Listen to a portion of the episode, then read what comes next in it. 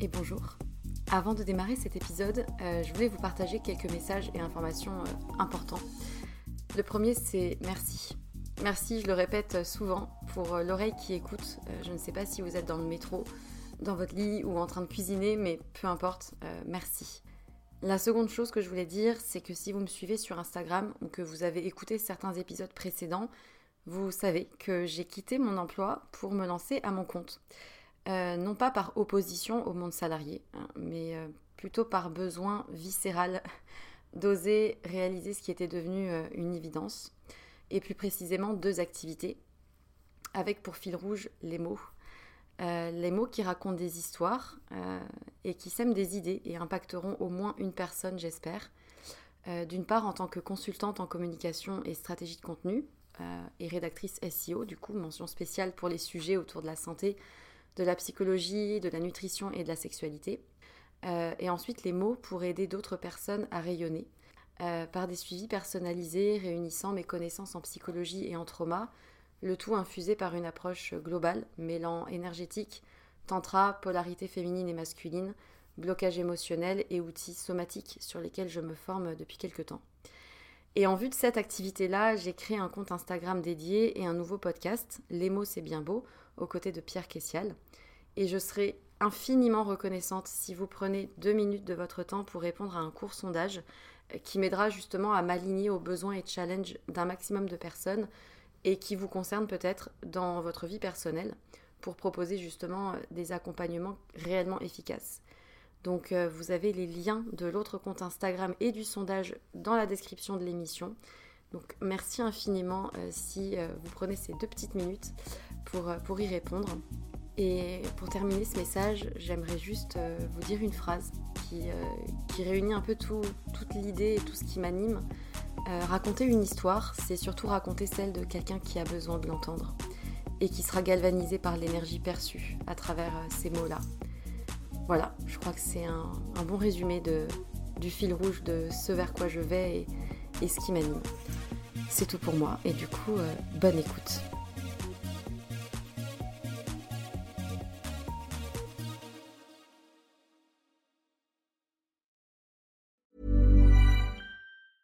Ready to pop the question? The jewelers at BlueNile.com have got sparkle down to a science with beautiful lab grown diamonds worthy of your most brilliant moments. Their lab grown diamonds are independently graded and guaranteed identical to natural diamonds, and they're ready to ship to your door. Go to Bluenile.com and use promo code LISTEN to get $50 off your purchase of $500 or more. That's code LISTEN at Bluenile.com for $50 off. Bluenile.com code LISTEN.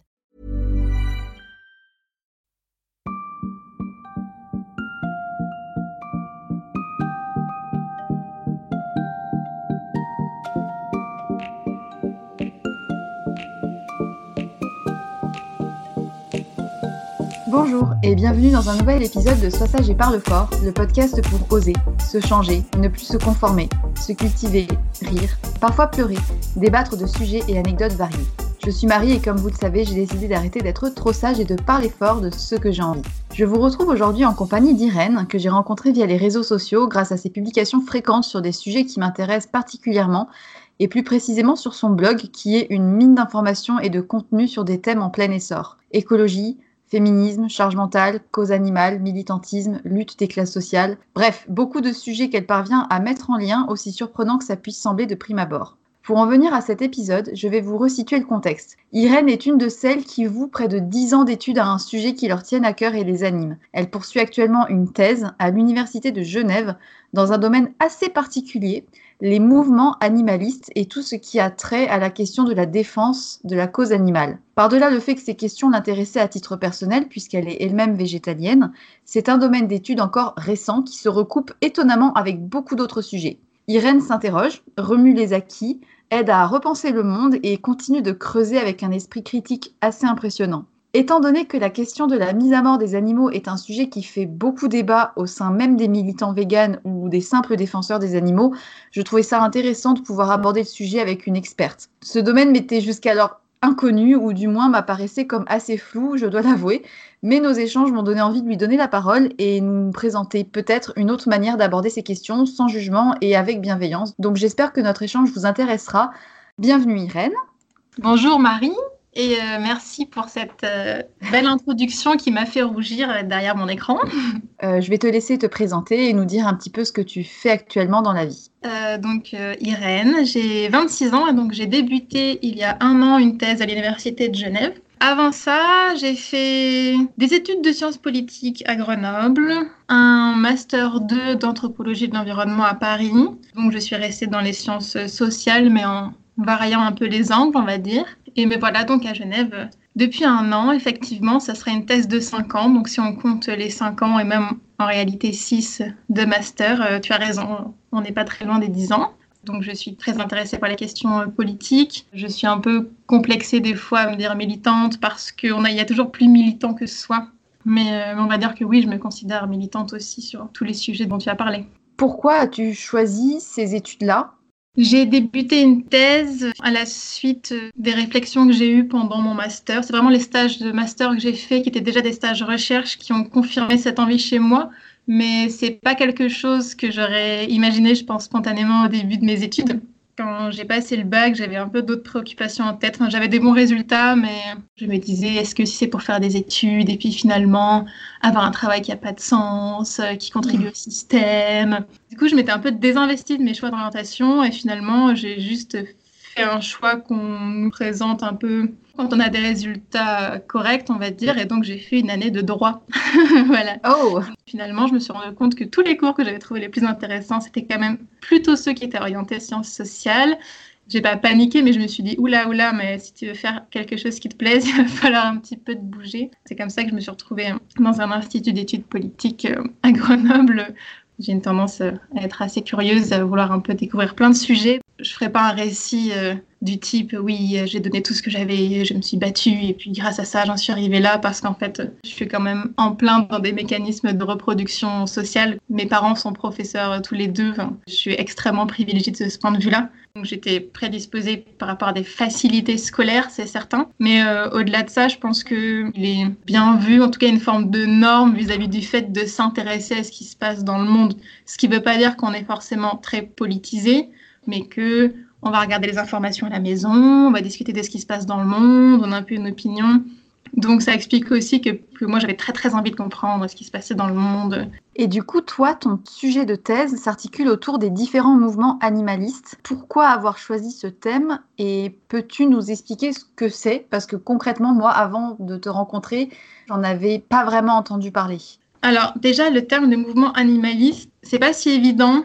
Une des particularités, enfin une des difficultés aussi quand on s'intéresse à la cause animale, c'est la multitude de labels qui existent. Est-ce qu'on doit dire animaliste? Est-ce qu'on doit dire antispéciste? Est-ce qu'on doit dire vegan? Est-ce qu'on doit parler de libération animale? Est-ce qu'on doit parler de protection animale? Quand on connaît très bien ces sujets, on finit par savoir comment naviguer, mais quand c'est pas le cas, on a du mal à savoir si on est en train de parler de la même chose ou pas. Et d'ailleurs, on peut observer que dans les médias, de temps en temps, c'est animaliste, vegan, antispéciste. Un des intérêts que j'avais, c'était d'essayer de comprendre cette diversité-là euh, en pratique comme tu l'as souligné, ça partait aussi d'un intérêt personnel puisque je suis devenue végétarienne en 2013. Quelques mois après, je suis rentrée en année de licence, donc en troisième année, et euh, j'ai eu l'occasion d'écrire un premier mémoire où je parlais du végétarisme dans la perspective de la lutte contre le changement climatique.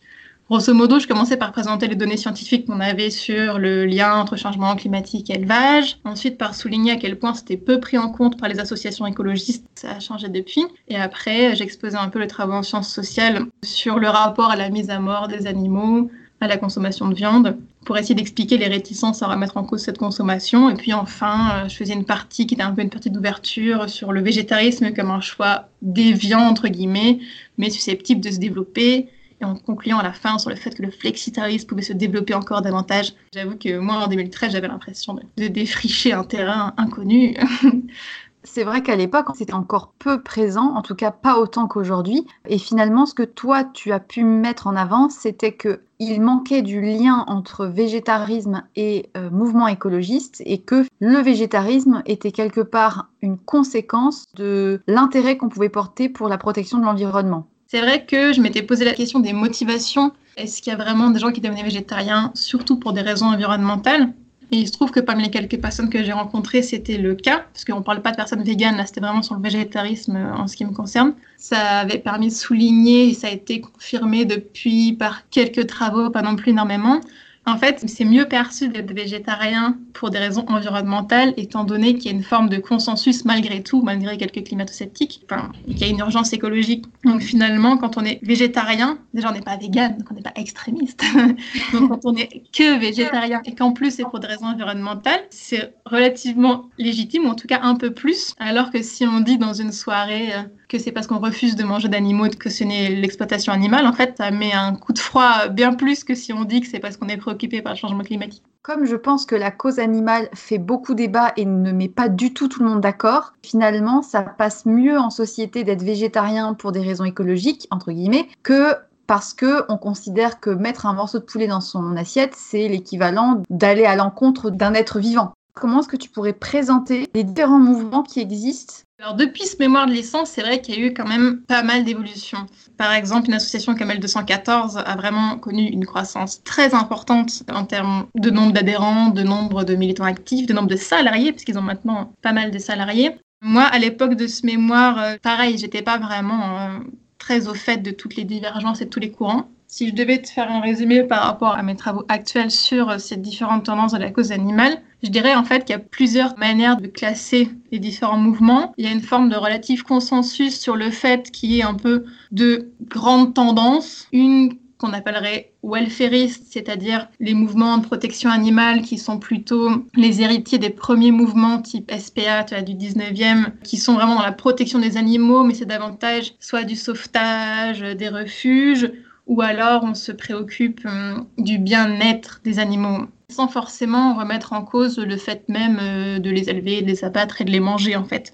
On a de la compassion pour leurs conditions de vie, welfare, mais on peut par ailleurs accepter de manger de la viande, etc. Et ça s'opposerait à une autre grande tendance qui serait une tendance abolitionniste qui s'opposerait au welfarisme et qui regrouperait l'ensemble des mouvements qui sont radicalement pour la fin de l'exploitation animale et pas juste pour améliorer les conditions de vie actuelles des animaux des animaux d'élevage quoi. En partant de ce principe du coup, toi tu distingues les welfaristes d'un côté et les abolitionnistes de l'autre et les abolitionnistes vont jusqu'à considérer qu'il n'est pas moral de tuer un animal quelle que soit la raison, c'est ça? Ça dépend en fait des courants. Disons que il n'est pas considéré comme acceptable de tuer un animal et même enfin, de l'utiliser ou de le faire souffrir pour ses propres fins. À partir du moment où on a le choix de faire autrement, ce qui est quand même un point relativement important. Ensuite, si on regarde euh, par exemple dans la littérature anglo-saxonne, ils ont plutôt tendance à faire euh, une répartition en trois, une tendance animal welfare qui correspondra un peu au welfarisme dont je viens de parler. En second, animal rights movements. C'est un peu ambigu parce qu'en fait, des fois, dedans sont englobés des mouvements qui ne demandent pas forcément de droits pour les animaux qui se battent sous différents angles. Et le troisième, animal liberation. Ça ferait écho par exemple aux, différents fronts de libération animale et qui se revendique aussi davantage euh, d'une intersection avec les mouvements anticapitaliste, quoi. Donc une sorte d'opposition beaucoup plus radicale au système capitaliste aux, dominations.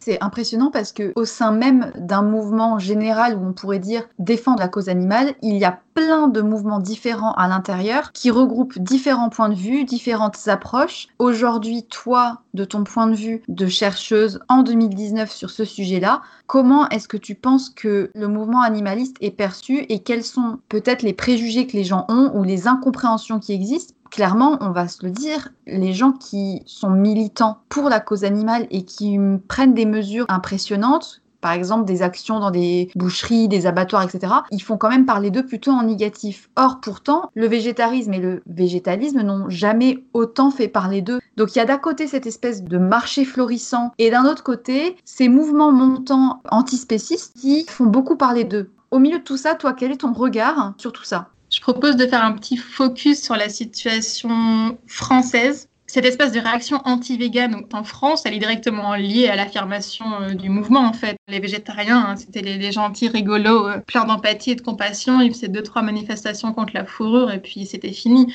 Ça inquiétait pas grand monde. Maintenant, euh, ça commence à inquiéter en fait. Ça inquiète l'industrie.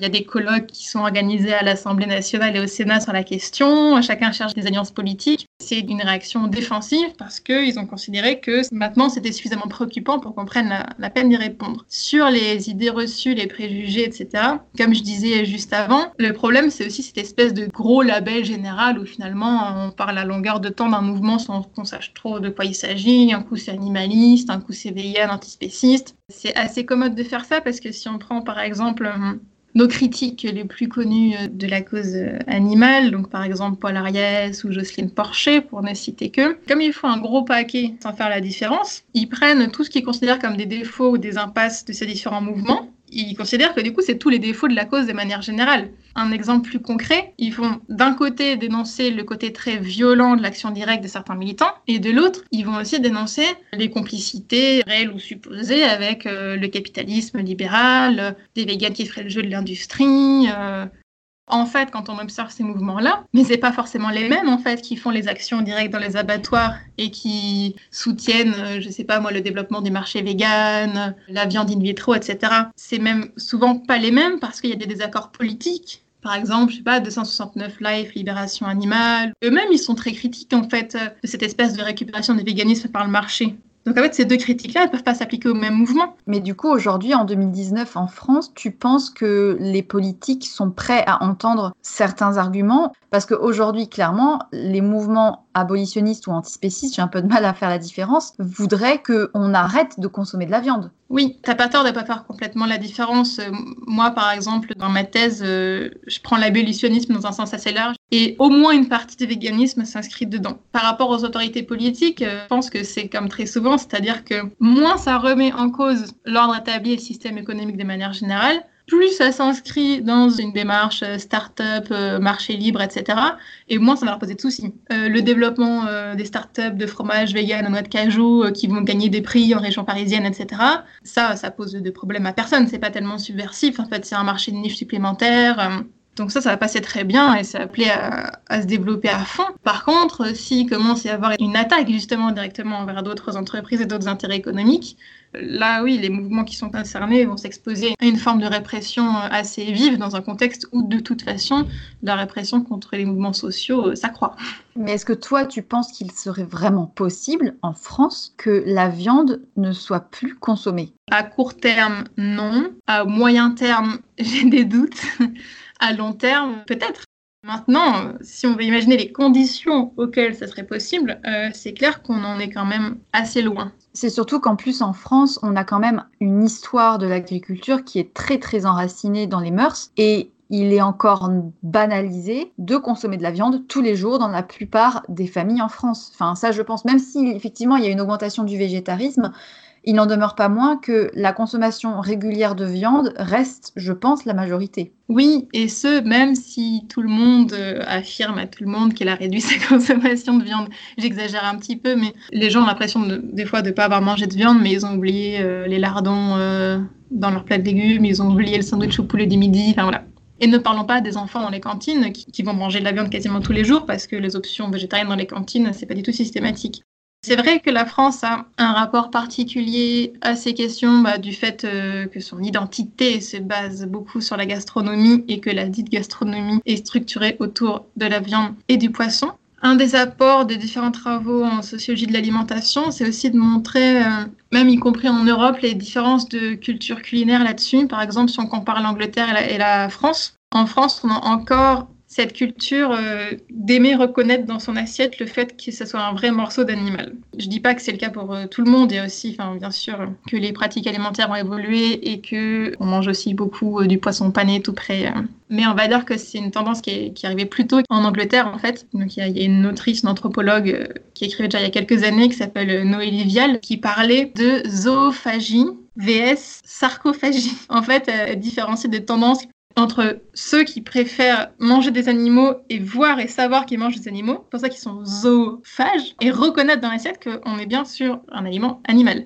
Ce qu'elle appelle la sarcophagie. C'est, bon, on, mange un animal mort, mais euh, plus on oublie que c'est un animal, mieux c'est. D'accord, je vois. C'est super intéressant parce que, tu vois, je ne suis pas végétarienne. J'ai eu des tendances à avoir des périodes un peu euh, où je cherchais un petit peu, voilà, ma manière de faire. En me penchant un peu sur la question, moi, ce que je reprochais principalement aux gens qui consomment de la viande, c'est de ne pas prendre la mesure de ce qu'ils mettaient dans leur caddie et dans leur assiette. Pour la plupart des personnes, tuer un animal devant eux, ça serait impensable. Et mettre dans l'assiette l'animal tué par leurs mains, ça serait juste inconcevable. Par contre, le steak haché charal dans le caddie, là, il n'y a pas de souci. C'est un peu ce paradoxe que je reproche, on va dire un petit peu, c'est que la plupart des personnes qui consomment de la viande n'ont pas conscience du chemin qu'elle a fait pour arriver dans leur assiette. On peut déjà espérer faire changer les consciences sur le choix des produits qui sont faits. Sauf que moi, là, quand je dis ça à une végane convaincue, je suppose que toi, tu vas me répondre, mais ça change rien en fait, même si tu as conscience de l'animal qui est mort. Mais je pense quand même que dans la tête des gens, ça fait une différence entre choisir un produit de qualité une fois par semaine ou bien mettre systématiquement de la viande industrielle. Beaucoup de personnes sont sensibles en réalité à ce qu'elles voient des images des abattoirs, etc. Enfin, ça, c'est pas vrai de dire que la majorité des personnes seraient insensibles à ça en réalité. Et là, ça fait aussi le lien avec euh, ton podcast sur la culpabilisation écologique et alimentaire. C'est les choix industriels, les choix de production qui ont permis ça, qui ont permis que des gens puissent aller dans un supermarché, mettre quelque chose dans le caddie direct et partir. Et ça se comprend parfaitement. Dans l'après-guerre, ça a été perçu comme une libération aussi de pouvoir juste se pointer, euh, que le truc soit déjà prêt. Euh, pareil pour la boîte de conserve, en fait. Ça a été perçu comme une libération de pouvoir juste ouvrir quelque chose et le faire réchauffer. Maintenant, c'est difficile de revenir en arrière là-dessus, même si, euh, comme tu le dis, euh, on pourrait essayer de sensibiliser au fait de manger moins, de manger mieux, mais encore faut-il avoir la disponibilité mentale pour de poser la question. Et puis on est encore dans une société où finalement la consommation et l'ultra-consommation va dans le sens des politiques. Donc ils n'ont aucun intérêt à réduire l'industrialisation de la viande telle qu'elle l'est aujourd'hui. Le vrai problème écologique par la consommation de viande, c'est parce qu'elle est réalisée dans des proportions énormes. Parce que si on revenait à une agriculture raisonnée, il y aurait beaucoup moins de dommages écologiques. C'est sûr, si on revenait à un modèle de type euh, de temps en temps, euh, ou alors on est dans une ferme, sur le plan environnemental, ce serait pas du tout la même chose. Comme on vient de le dire, c'est des questions d'ordre structurel de l'économie. Par contre, d'un point de vue d'éthique animale, euh, c'est sûr que ça va pas convaincre les véganes ou les végétariens. Parmi les mouvements, on va dire, véganes, est-ce qu'il y a des militants qui sont dans des attitudes plus revendicatrices, voire peut-être parfois un peu critiques moi, à titre euh, perso, en termes d'éthique, ce avec quoi j'ai du mal, c'est pas tant des formes radicales d'action, mais ça serait plus euh, des parallèles qui me semblent déplacés par rapport à d'autres luttes ou par rapport à d'autres histoires d'oppression, donc euh, les fameuses comparaisons avec la Shoah, spécisme égal nazisme, etc. Donc ça, je pense qu'on peut s'en passer. Ensuite, sur le côté plus ou moins dans une opposition très franche, il y a un peu un continuum, on va dire, même au sein des assauts antispécistes. Par exemple, si on prend L2 L214, quand L214 se crée au début, ils sont déjà euh, insérés dans le début du mouvement antispéciste français, qui est un mouvement qui apparaît seulement dans les années 90. Ils veulent essayer de lancer une autre forme de communication euh, qui soit pas ultra radicale, euh, réservée à des petits groupuscules dans des milieux marginaux. L214 avait depuis le départ la volonté de faire de l'antispécisme quelque chose de beaucoup plus accessible et sans forcément matraquer le mot antispécisme partout. Par contre, on voit la différence de stratégie par rapport à des associations comme 269 Life. C'est pas la même stratégie. Et le 214 n'hésite pas à faire euh, des pétitions, des actions sur des points très ciblés, par exemple que sur les œufs en batterie. Et ça, c'est déjà perçu par toute une partie des mouvements antispécistes et plus largement abolitionnistes comme une forme euh, presque de complicité. Ce que tu veux dire, c'est qu'il y a certaines personnes qui vont considérer que lutter contre les œufs en batterie, ça serait finalement euh, minime et qu'à leurs yeux, il faudrait carrément interdire la possibilité d'élever des poules pondeuses. Ce serait vraiment être complice du système. Ça, ça va ah, jusqu'à il y en a qui considèrent que euh, en acceptant de faire ça, L214 n'est plus du tout une association abolitionniste, mais accepte d'agrandir les cages plutôt que de les détruire. Tu vois. Finalement, au sein même des véganes, il y a des moins véganes selon le point de vue de certains. Oui, et d'ailleurs, je profite euh, de ta petite phrase pour rebondir dessus. Le fait même de se présenter comme vegan ou pas est au cœur des débats. Les antispécistes et les abolitionnistes euh, qui se revendiquent euh, comme radicaux et avec une, approche critique euh, du système économique, politique. Il y en a toute une partie qui considère que le fait de faire le focus sur le véganisme, c'est déjà contre-productif et c'est déjà extrêmement problématique parce que ça met le focus sur nous en tant qu'individus et pas sur les animaux. Pour être un bon vegan, selon certains, il faudrait être un peu irréprochable et participer activement aux actions antispécistes. Il faudrait être avant tout un militant antispéciste et pas juste, entre guillemets, un vegan, ouais. Mais alors du coup, toi, petit à petit, tu es passée de végétarienne à végane. Pourquoi et comment ça s'est fait? Est-ce que tu l'es devenue d'un coup? Et peut-être comment ça s'inscrivait logiquement dans tes projets de recherche? Donc, comme j'avais dit avant, c'est en 2013 que je suis devenue végétarienne à l'époque, quand même, on parlait déjà vraiment de véganisme et c'est déjà vraiment des questions qui étaient débattues dans les milieux militants et sur les groupes Facebook végétariens. D'ailleurs, pour la petite histoire, je suis arrivée sur un groupe Facebook en particulier en lisant un article de Pauline du blog Un Invincible été. Et donc, sur ces groupes-là, était déjà discuté vachement euh, le fait que ce soit plus ou moins acceptable de manger des produits laitiers ou des œufs, quoi. Ce qui fait que j'ai été confrontée aux arguments là-dessus. Donc, ça a fait un peu le grand 8 au début parce que tu te dis, ok, c'est bon, je suis convaincue. J'ai beaucoup lu, je me suis dit là, ok, c'est bon, je deviens végétarienne, pas de raison de faire autrement, tout ça. Ouf, je suis contente, j'ai réussi. Et puis là, dans la foulée, très vite, on me dit, ah ouais, non, mais le fromage, en fait, euh, ça tue des quoi. J'ai fait plein de recherches, mais euh, à un point où je, cherchais, est-ce qu'il y a des élevages où on peut garder les veaux? J'ai commencé à faire des calculs de combien on pourrait garder de veaux chaque année si on voulait prendre le lait, enfin des trucs, je voulais pas accepter l'idée que le lait, ça tuait des veaux. Et puis, en fait, j'ai fini par me rendre à l'évidence, ce qui fait qu'à un moment donné, j'ai accepté au moins les arguments sur le fond. Ensuite, dans la pratique, ça a été beaucoup plus compliqué. Pendant tout un moment, je pensais pas que j'allais devenir végane. Et puis, j'ai diminué jusqu'à devenir végane chez moi. Et puis ensuite, j'ai lu le livre d'Ophélie Véron, qui s'appelle Planète Végane, il y a presque trois ans. Et en le lisant, je me suis rendu compte que j'étais déjà végane à 95% et que finalement, il me manquait qu'un tout petit saut de rien du tout pour le devenir. Donc euh, voilà, c'est là que je suis vraiment devenue végane. À quel moment tu t'es dit que ces 5% restants ne suffisaient pas et que tu devais passer de l'autre côté, entre guillemets, et ne plus faire le moindre écart Je suis pas forcément dans l'idée de il faut jamais que je fasse le moindre écart, sinon c'est terrible, etc. Par exemple, quand j'ai voyagé à Madagascar, je me suis retrouvée à manger des produits laitiers ou des œufs parce que c'était compliqué. J'ai pas fait une crise de conscience morale le soir, hein, pour être honnête. Une des raisons, c'est que je me suis rendu compte que les gens me proposaient systématiquement du fromage ou des œufs. Et ça commençait à me gêner en fait parce que à la base, moi j'en mangeais comme dernier recours, mais en fait c'était le réflexe autour de moi. Je me suis rendu compte que c'était important pour une question de message politique à faire passer en fait, que mon entourage sache qu'en fait non, moi je voulais plus manger d'œufs et de lait. Ils acceptent le fait que tu sois végane et que tu refuses de faire des exceptions entre guillemets juste pour le principe. Oui, j'ai plutôt de la chance de ce côté-là, je dirais. Ça a été facilité quand même par l'aspect progressif de la transition. Donc, quand je suis devenue végétarienne, dès le moment où j'ai commencé à réfléchir à la question, j'en ai parlé chez moi, quoi, enfin chez mes parents. Et en fait, ça a facilité, je pense, euh, l'annonce, parce que quand l'annonce a eu lieu, c'était déjà pas vraiment en rupture avec mes pratiques euh, concrètes, quoi. Toi, est-ce que le fait de devenir végétarienne et végane a contribué à ce que tu t'intéresses à d'autres types de causes, type le féminisme, la grossophobie, l'homophobie, qui au départ n'ont peut-être pas trop de liens, mais que tu as réussi à faire entrer dans un écosystème plus grand En fait, j'ai découvert tout ça en même temps. C'était vraiment une période un peu explosive en termes de prise de conscience. Quand je suis arrivée à l'université, euh, je suis arrivée avec euh, un peu l'esprit tout ouvert à oh, je vais pouvoir me faire une opinion sur les choses. Et puis en plus, j'ai commencé ces études de sciences politiques en pleine campagne présidentielle de 2012, tu vois, donc euh, ça se prêtait à se politiser aussi comme contexte. Donc j'ai commencé à identifier que j'étais à peu près à gauche, tu vois. Savoir qu'on est à gauche, c'est déjà savoir qu'on n'est pas à droite, c'est déjà ça. Hein. Et c'est vraiment à partir de mon année de licence, donc tu vois, la même année de végétarisme et tout, que j'ai commencé à lire des choses sur le féminisme, beaucoup déjà. J'ai commencé à suivre aussi euh, des cours de zététique et autodéfense intellectuelle. C'est-à-dire qu'en fait, ça t'apprend à avoir un esprit critique sur ce qu'on nous présente? Oui, c'est exactement ça. Je suivais ce truc-là, donc je découvrais toute une démarche de scepticisme scientifique, de comment porter un regard euh, critique euh, sur les affirmations, sur les faits qu'on voyait. Et le féminisme et le végétarisme, et par-dessus le marché, euh, j'ai commencé à lire des choses un peu sur l'anarchisme. D'ailleurs, au passage, quand j'ai découvert ces cours d'esprit critique à l'université de Grenoble, j'étais plutôt partie sur une pente, euh, je me tourne vers le naturel, est-ce que le naturel c'est mieux?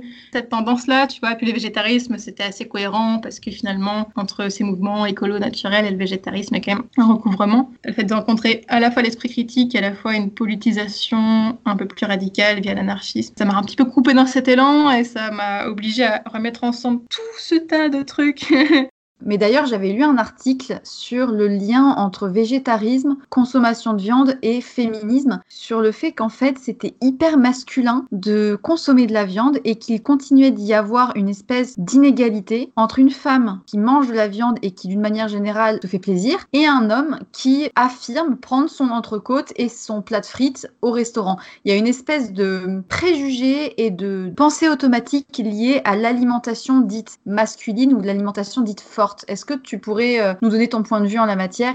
L'alimentation est très genrée de manière générale, que ce soit des questions de quantité ou des questions de ce qu'on mange. Il y a toute une symbolique de la viande aussi qui est liée à la masculinité. Nora Boisouni a, publié aussi le livre qui s'appelle Féminisme, écrit F-A-I-M, qui revient exactement là-dessus. Et ça se ressent aussi euh, dans la composition des végétariens. C'est que les végétariens sont quand même très largement des végétariennes.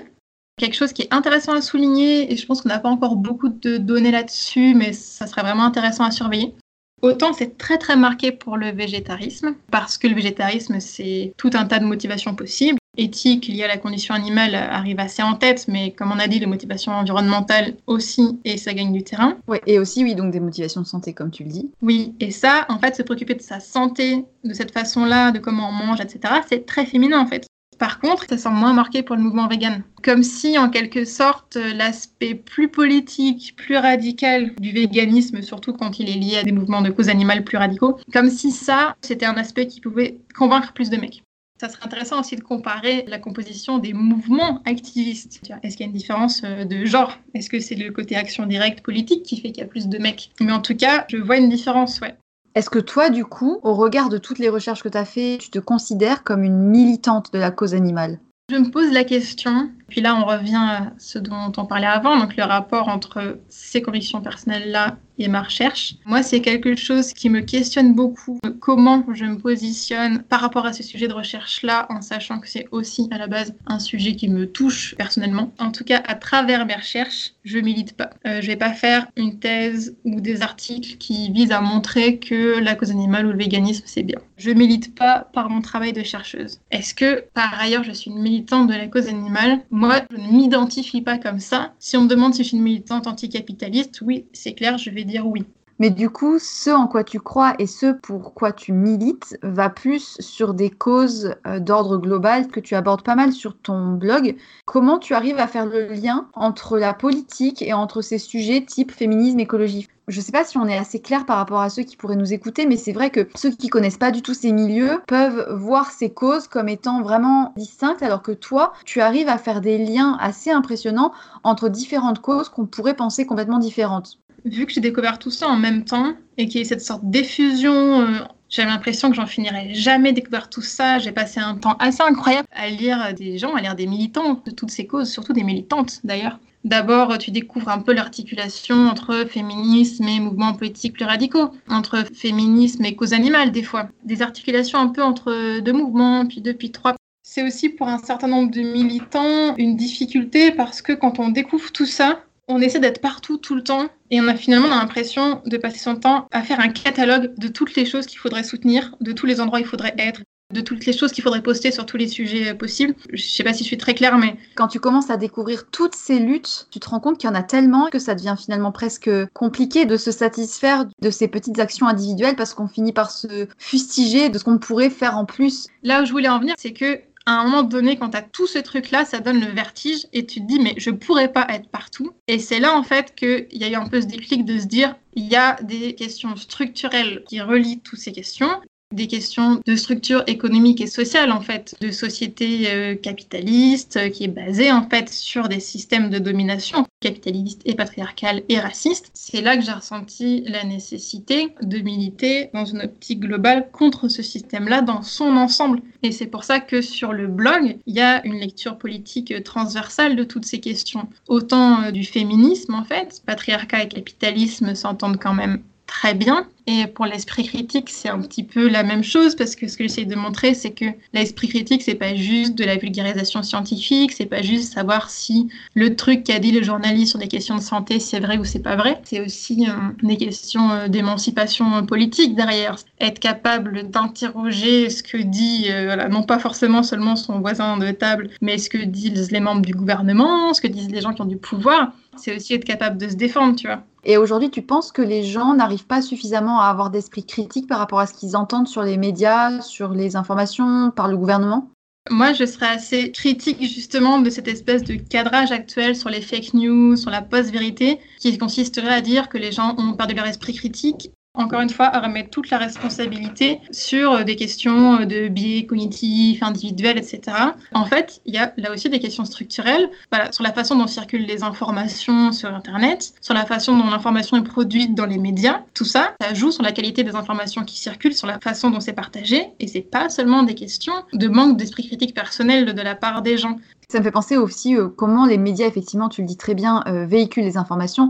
Quand on pense à tout ce qui s'est passé depuis les Gilets jaunes, depuis euh, décembre, on voit comment c'est montré dans les médias et la réalité sur le terrain est souvent différente, je pense. Oui, je trouve d'une certaine manière, c'est difficile de reprocher aux gens de se méfier des institutions politiques, de se méfier des mmh. institutions médicales, de se méfier des médias. En fait, les gens ont des bonnes raisons de se méfier. C'est un peu facile de leur dire oh là là, mais il faudrait écouter quand même telle institution, les gens ont plus d'esprit critique en fait, il n'y a rien de surprenant à ce qu'il y ait cette défiance généralisée et à ce qu'on sache plus faire le tri à un moment donné et que ça puisse même mener des fois à un rejet complet. Ce qui est intéressant dans ton travail et dans les articles que tu as pu écrire sur ton blog, c'est que tu arrives à effectivement montrer que entre féminisme et cause animale, on peut retrouver finalement des liens. Manger des animaux, ça serait quelque chose de très masculin. Comme tu le disais tout à l'heure, entre cause animale et défense de l'environnement, on trouve aussi des parallèles parce que qui dit réduction de la viande dit réduction de la pollution euh, par les élevages industriel, puis plus largement des questions sur d'autres types de luttes ou d'oppressions qui existent en France et dans le monde, comme tu le disais, sur le racisme, l'homophobie, etc. Mais là, j'ai un petit peu plus de mal à voir le lien. Est-ce que tu peux nous dire où est-ce que tu arrives à le trouver, toi? Pour moi, c'est un lien qui est transversal à tous les mouvements de domination, en fait. Autant l'oppression euh, patriarcale, l'oppression de genre, c'est-à-dire autant des femmes que des personnes LGBT, et le racisme, par exemple, c'est des dominations qui ont leur propre structure, leur propre dynamique. C'est pas des causes mécaniques du capitalisme. Mm. Je pense qu'il faut pas tomber là-dedans en disant euh, si on règle le capitalisme, tout sera, sera réglé. Par contre, il y a une imbrication de systèmes de domination parce que quand on oppresse les femmes ou quand on oppresse tout un groupe, par exemple les personnes racisées, il y a un intérêt économique aussi derrière à le faire. Ces personnes-là ne sont pas exploitées juste comme ça pour le plaisir parce qu'on aime exploiter et qu'on est super cruel, tout ça. historiquement, on est exploité parce qu'il y a des gens qui gagnent en fait derrière je comprends mieux le lien que tu fais entre toutes les causes et tous ces types d'injustices, c'est l'idée de domination. À partir du moment où il y a des dominants et des dominés, il y a forcément quelque chose en lien à faire. Si on devait résumer, tu es plus dans une espèce d'observation et de critique globale de tous les mécanismes de domination existants dans notre société actuelle. Oui, sans perdre de vue que c'est pour des intérêts matériels. C'est pas juste une domination purement idéologique, genre l'idéologie serait là. Le problème, c'est pas juste les idées, le problème, c'est que ces idées elles sont au service d'intérêts extrêmement concrets, qu'il y a des gens qui sont extrêmement riches sur ces dominations-là. C'est pour ça que la critique anticapitaliste, elle est transversale. Finalement, on est parti du végétarisme pour arriver sur quelque chose de beaucoup plus global, anticapitaliste. Je pensais pas qu'on en viendrait là. Est-ce que tu aurais un message à transmettre aux personnes qui nous écoutent, qui ne connaissent peut-être pas tous les sujets dont on a parlé, qui ont peut-être un avis euh, cliché sur toutes ces questions? Euh, récemment, j'ai publié euh, de manière très spontanée un article sur les complexes qu'il y a à assumer ses convictions, à s'affirmer dans le cadre de débats et notamment de débats politiques. Et ça, ça m'a été inspiré en fait par des messages que je recevais sur Instagram. Oh là là, mais tu parles tellement bien là-dessus tu connais tellement bien ces trucs, moi j'y comprends rien. Enfin, en gros, j'y comprends rien, heureusement que tu es là, tout ça. Et euh, ça m'a un peu paniqué en fait ces messages. J'avais l'impression involontairement de reproduire une forme, je sais de domination que je voulais pas. C'est-à-dire qu'en fait moi mon but c'est pas du tout que je sois lue sur le mode ah bah si elle le dit c'est que c'est vrai. Enfin ça c'est vraiment c'est un peu la panique totale pour moi l'idée que ça puisse arriver. Tu vois. Je pense que c'est important de pas céder non plus à son manque de confiance et de pas se dire c'est trop théorique, euh, je suis pas concernée par ces luttes, j'arriverai pas à militer. Euh. Si on est sensible à toutes ces questions, et je pense que c'est le cas de beaucoup de personnes qui nous écoutent en fait, on peut faire quelque chose en fait, c'est possible. On a cette capacité-là, euh, collectivement, on sait gagner des choses aussi, même si on a tendance à focaliser aussi sur les choses qu'on réussit pas malheureusement. Mais en fait, il y a eu des luttes de gagner, faut pas se laisser tirer en arrière par le fait de se dire que c'est trop loin, trop dur. Même si je suis parfaitement consciente qu'il y a des gens pour lesquels ça va être extrêmement dur et je veux absolument pas tomber dans une forme de culpabilisation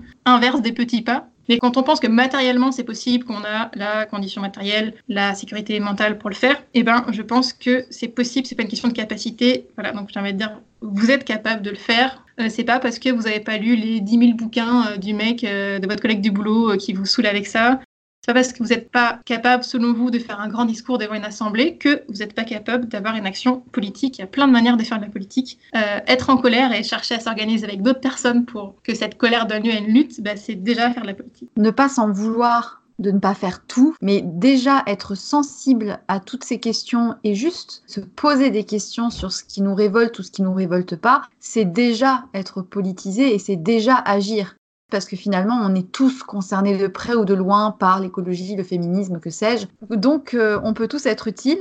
Et pour ajouter juste un petit truc, c'est aussi pour ça que je pense il ne faut pas s'arrêter à la connotation qu'ont pour nous certains mouvements politiques. Parce que toute cette question de symboles, un peu de folklore, des couleurs, je sais pas, rouge, noir, etc. C'est vrai, c'est impressionnant. C'est un retour que j'ai beaucoup sur Instagram. Des gens qui disent c'est pas pour nous.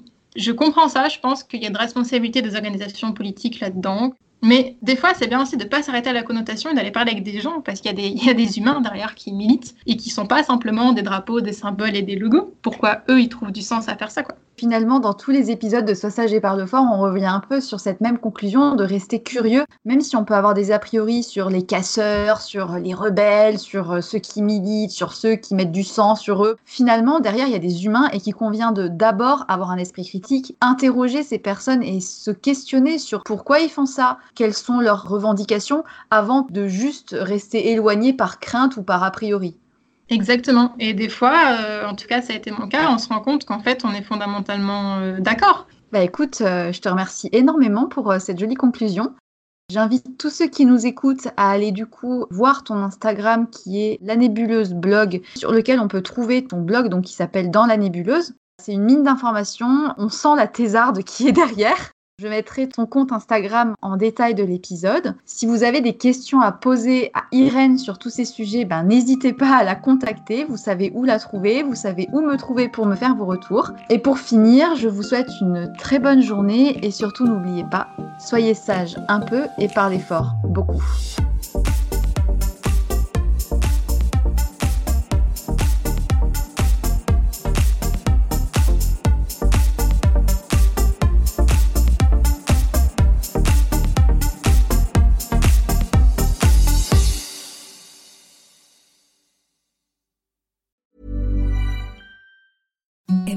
The softest sheets you've ever felt. Now imagine them getting even softer over time. That's what you'll feel with Bowl and Branch's organic cotton sheets. In a recent customer survey, 96% replied that Bowl and Branch sheets get softer with every wash. Start getting your best night's sleep in these sheets that get softer and softer for years to come. Try their sheets with a 30-night guarantee. Plus, get 15% off your first order at bowlandbranch.com. Code BUTTERY. Exclusions apply. See site for details.